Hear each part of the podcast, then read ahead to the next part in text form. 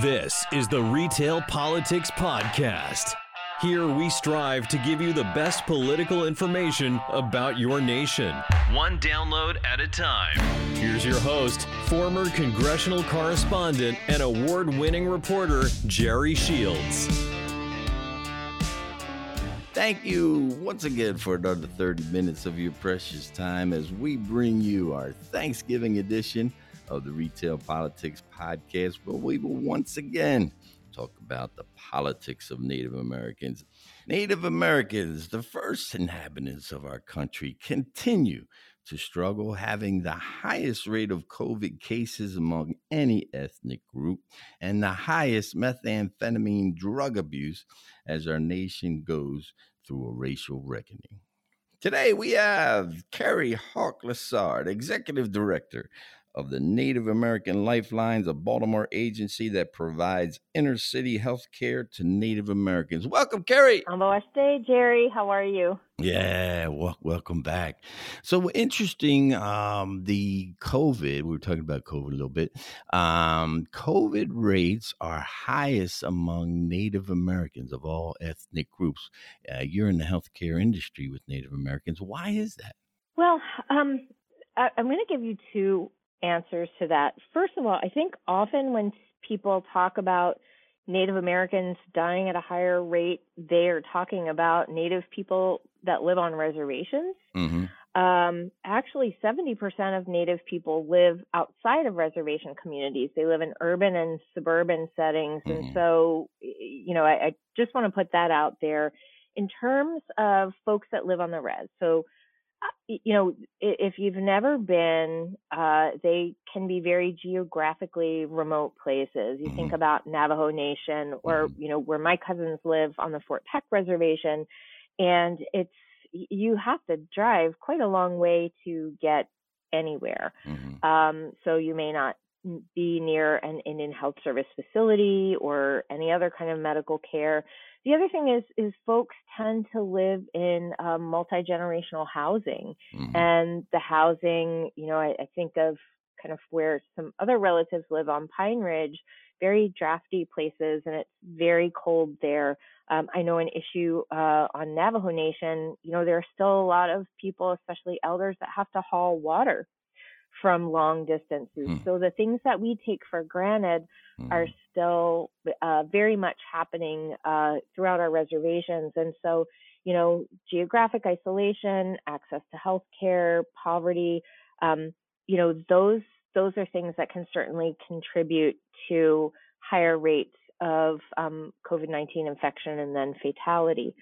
But for the 70% plus of us who don't live uh, on reservations, one of the issues uh, is data. How are we counted? Oftentimes, Native people that don't live on a reservation aren't counted in data. For example, in Maryland, um, if I'm filling out a form, my options are white, black, Asian, Latino, or other.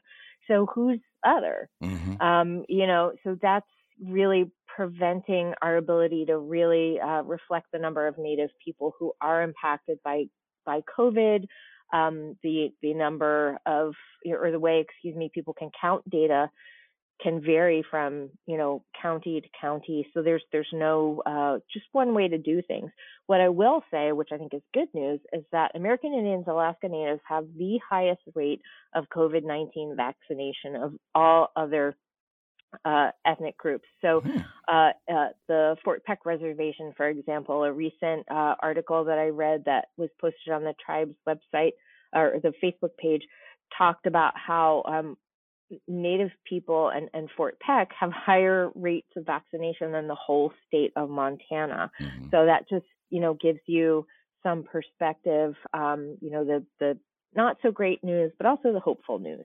And the University of Maryland, Baltimore, where you are, uh, they have the first regional clinic addressing COVID 19 uh, for Native Americans. Tell us a little bit about that.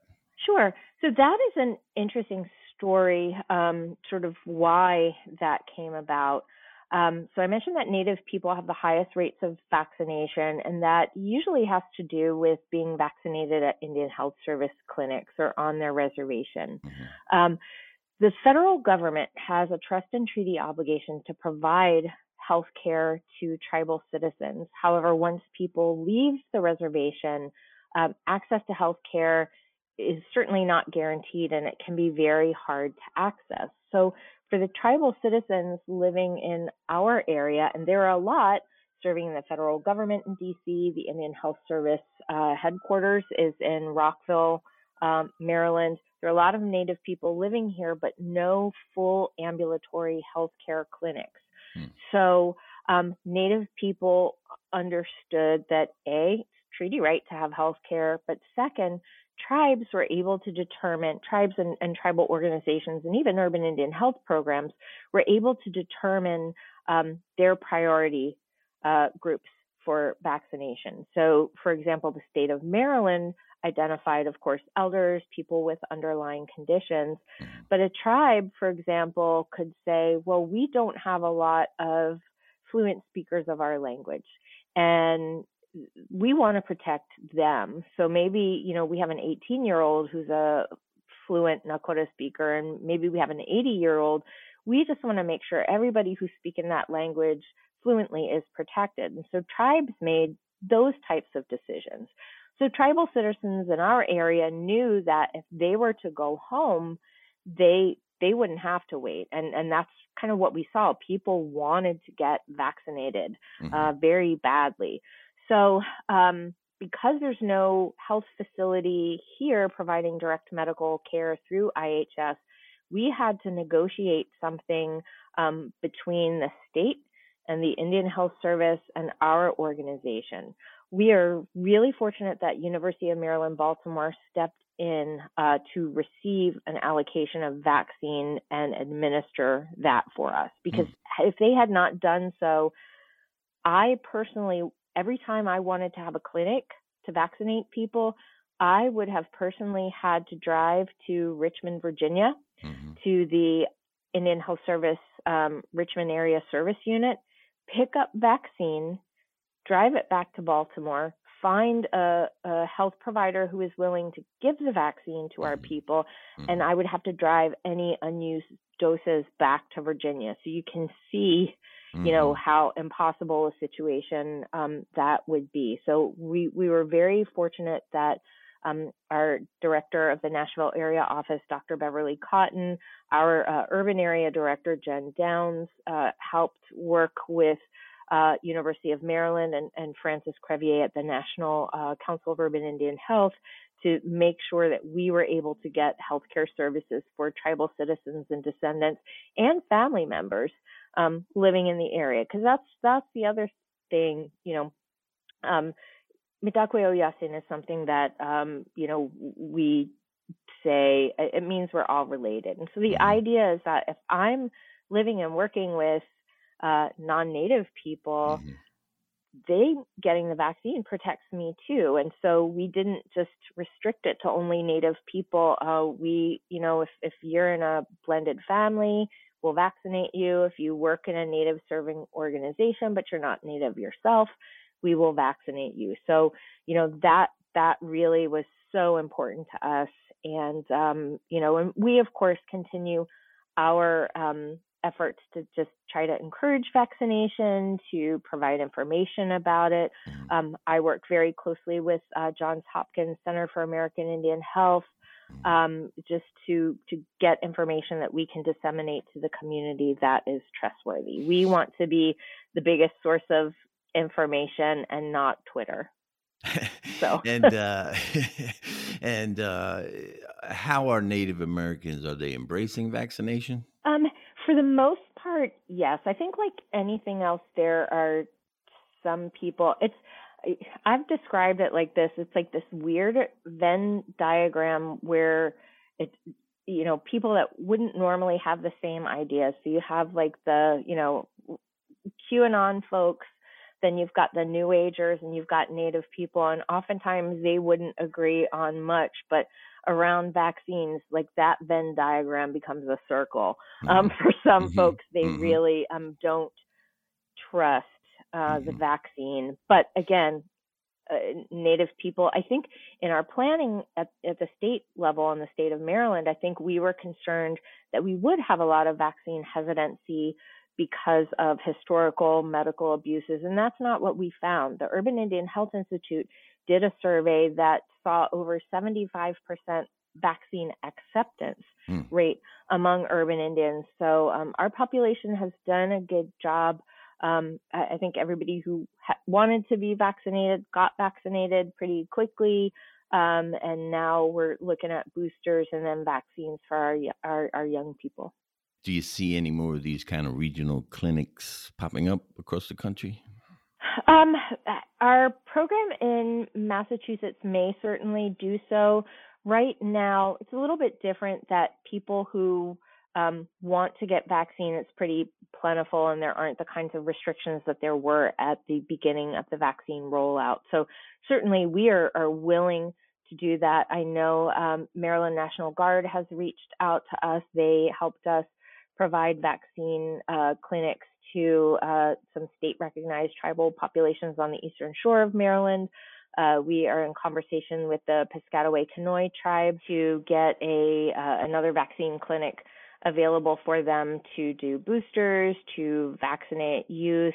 Um, so, you know, we're looking forward to just making sure that vaccine is available to anyone who wants it. So we are in a, um, I think we're probably in the, the greatest national racial reckoning than we've been in since probably the civil rights, and that was an outgrowth of the killing of George Floyd by a Minneapolis uh, police officer. Is that reckoning spilling over to Native Americans? Do you think?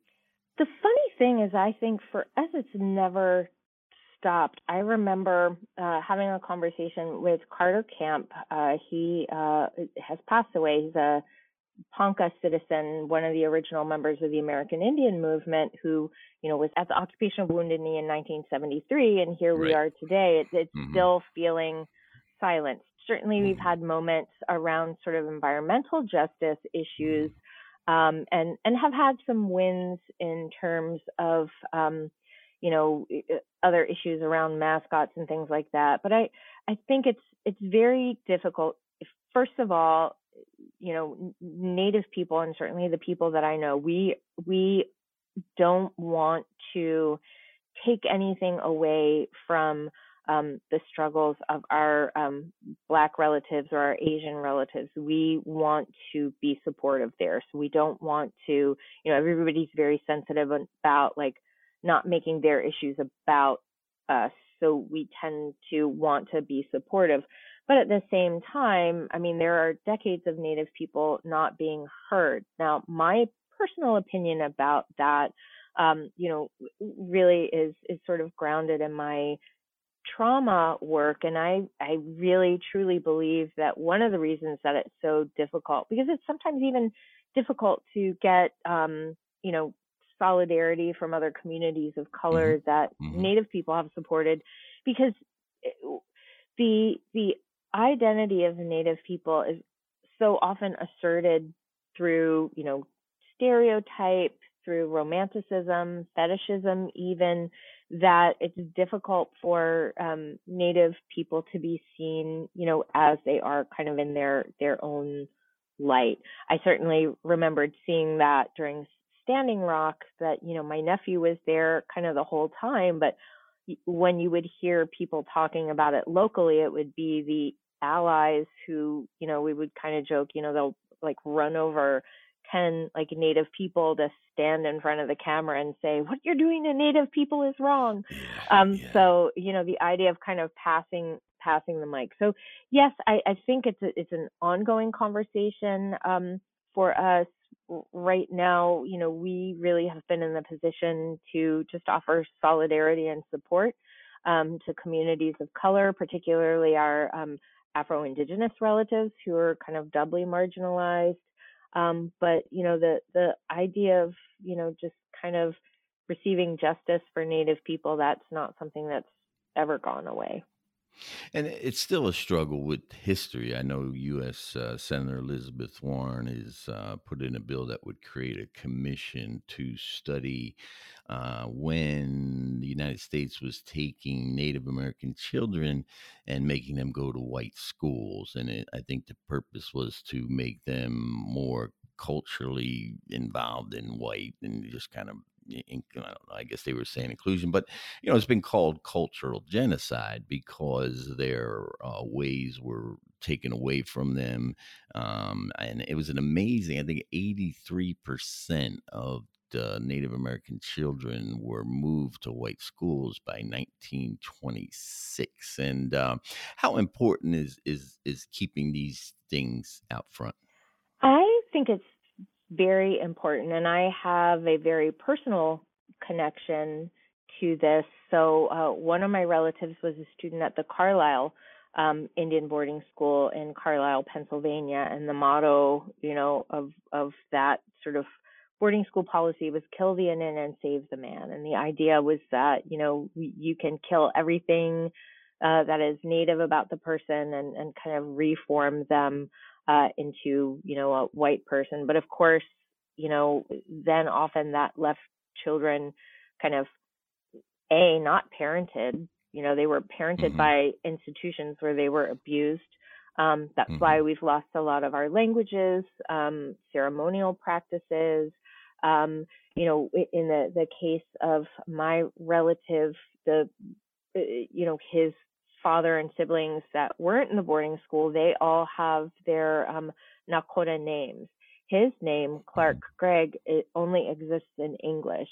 Um, and hmm. so, you know, that's something that, you know, I am very sad about. So he graduated, sure. he, he entered Carlisle at age 14 um, graduated in 1895, moved to Baltimore, um, married a, a, nice Irish girl, um, uh, first generation Irish American, and lived only uh, four years after that.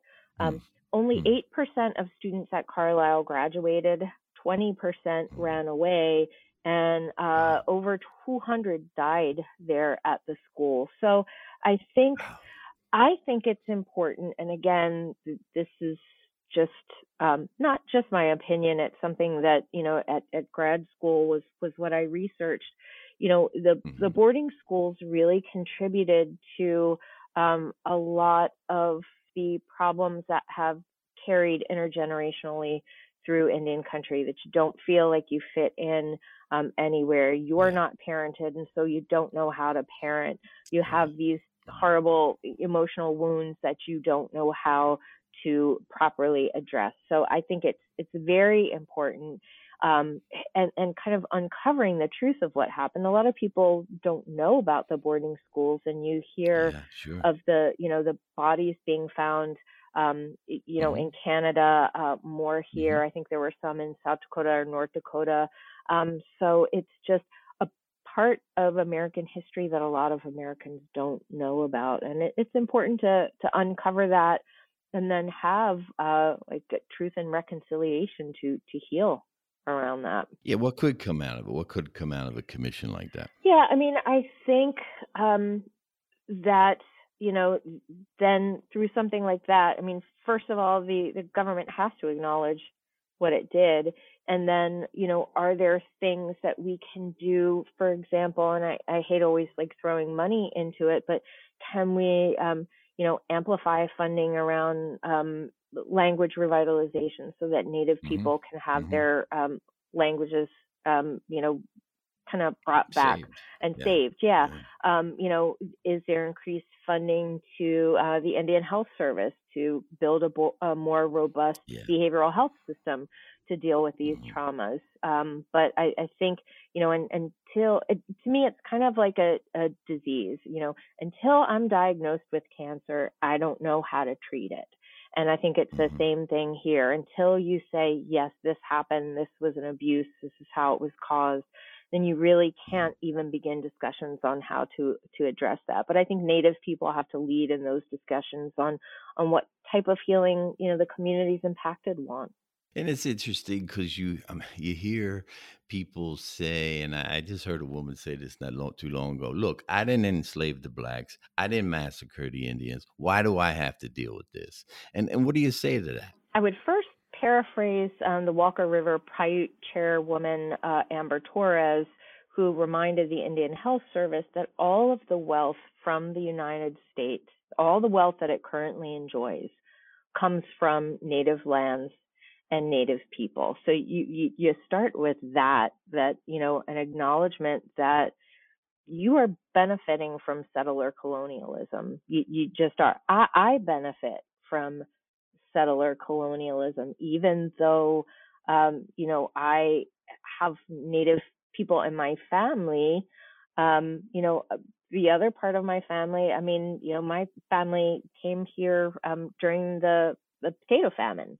Mm-hmm. So, I mean, we benefit. I benefit mm-hmm. from settler colonialism. So, I mean, acknowledging that would be, you know, the the first place that I would start. Um, again, you know, it's just important to understand the the full history of a place.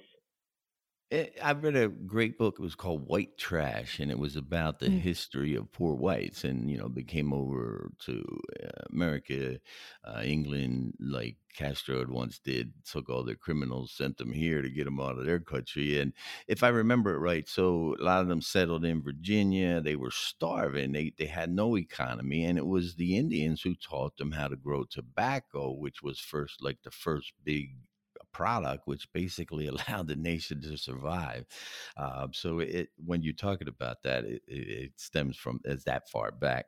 Uh, there's a yeah. big yeah, there's a big debate in uh, California, a law school out there, the Hastings College of Law, and there's a big debate on whether they should remove Hastings' uh, name from the school. Uh, he has been, um, I guess, the evidence is showing that he orchestrated several Indian massacres out there.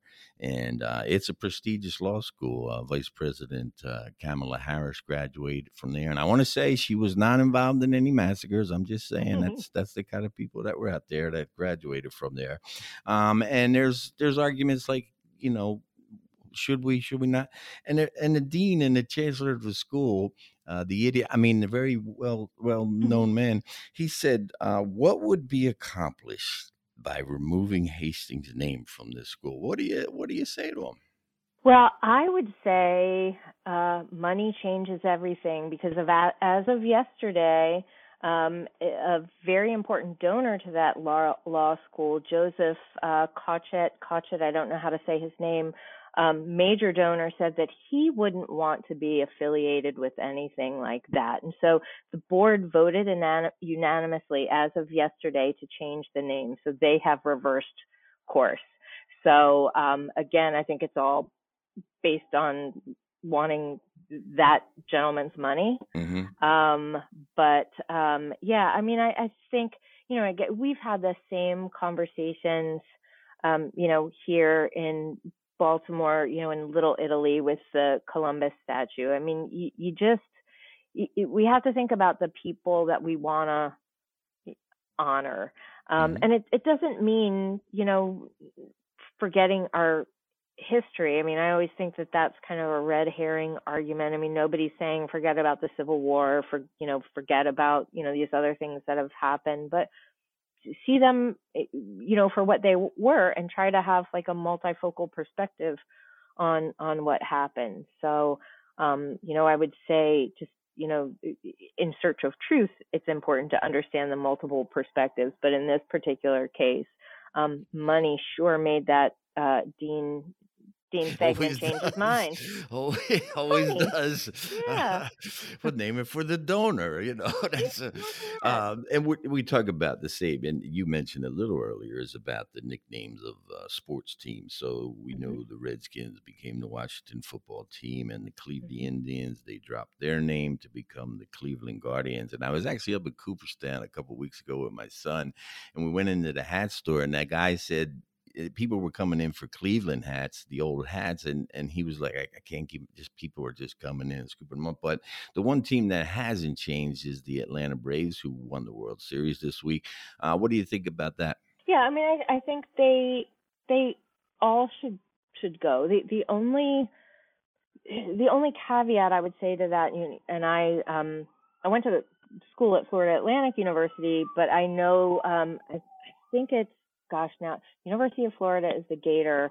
Um, I think it's FSU. It's the Seminoles. So, so they yeah, Seminoles. they yeah, had a relationship right. with the tribe that, regardless of mm-hmm. what I think about it, the tribe, you know, kind of bought in to that, and you know, the the tribe gave consent to do that, and you know, it's, it's really not my place to talk about the tribe's decision there, but um, I, I think you know all of the, those things go because again, what that communicates is that I, not me, but that that non-native culture has the right to name us and to decide what we should be comfortable with. And that that goes for any ethnic group mm-hmm. that it's okay for me to call you whatever mm-hmm. I want because I see you uh, in a lower social status and I see you as somehow less mm-hmm.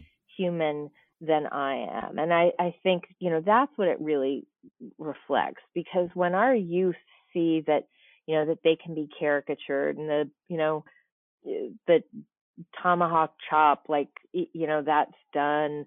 Um, it, it just really is um, limiting um, the potential of Native people and really, um, you know, reducing us to, to caricature and, and, you know, and that, um, I, I don't know who, I don't recall who said this, but there was a wonderful quote that basically said, when you turn a human into to a thing, then uh, the likelihood of, of violence you know you you open the door to that. You make it more possible. So when you reduce a person to a caricature whatever that that person is then then you make them more vulnerable and is that something we want to do mm. so um, I, I, think it's got to go so uh, we were talking a little bit about the racial reckoning and there was an interesting article about the bear creek mm-hmm. massacre of 1863 and that happened during the civil war and there's a feeling that it didn't get a lot of attention because everybody was focusing on the civil war and in reading about it I, I read that lincoln had actually ordered the hanging of 38 native americans which i just found mm-hmm. You know the emancipator you know. Mm-hmm. Um, and is there a hope that looking at these kind of massacres will somehow translate into us um, more understanding or empathizing with the Native American population? I mean, I, I certainly hope it does. It, it's it's interesting because I even until I think up until my 20s, I didn't know the history of the Dakota 38. And there's a great documentary that you can watch, and it, it's called the Dakota 38 um, about that. That was kind of, um, you know, started by um, Taoyateduta. Um, so I think it, that's like his Red Nation is the, is the person's name, and mm-hmm. is known as Little Crow's Rebellion. Basically, you know, the settlers came in. Um, you know, they're starving and exploiting the native people and they fought back and so that kind of kicked mm-hmm. off some of the events that led to this um, you know someone that i attend ceremony with is married to a wabasha and wabasha uh, was one of the 38 hanged um, and so mm-hmm. you know again you can meet the descendants of these people um, today so it's not as far removed as i think sometimes you know we we think that it is again uh, you know, Paulo Freire would talk about the limit situations that if you uncover limit situations in what you're teaching or, or just, you know, as, as people look at their lives, then they know how to do better. And I think the same is true here. When we really um, kind of take an honest look, which people don't want to do, um, but but take an honest look at our our history and you know just the, the good and bad of of you know people then you know we have to figure out how we move forward and is that the kind of person that we want to honor and is that uh, the nation we want to be? I mean yes you know lincoln the great emancipator you know known as that but then was involved in this and there are a lot of people that we look up to who have you know both those uh, that kind of duality um, and we just have to reckon with it first, that's the first step. I mean, I certainly don't know where we go with that, but I think until again you name that thing um, and see it for what it is, then you can't really hope to move forward. And it even goes back to Washington. So Washington fought in the French Indian War, and uh, people feel he actually set the tone for the you know removing Native Americans from their their reservations, and and he really set the tone for all the presidents following him in terms of the hostility um, to the Native Americans. So we're talking about some horrible things, but what's going on good in the Native American population? What do you like that you're seeing out there?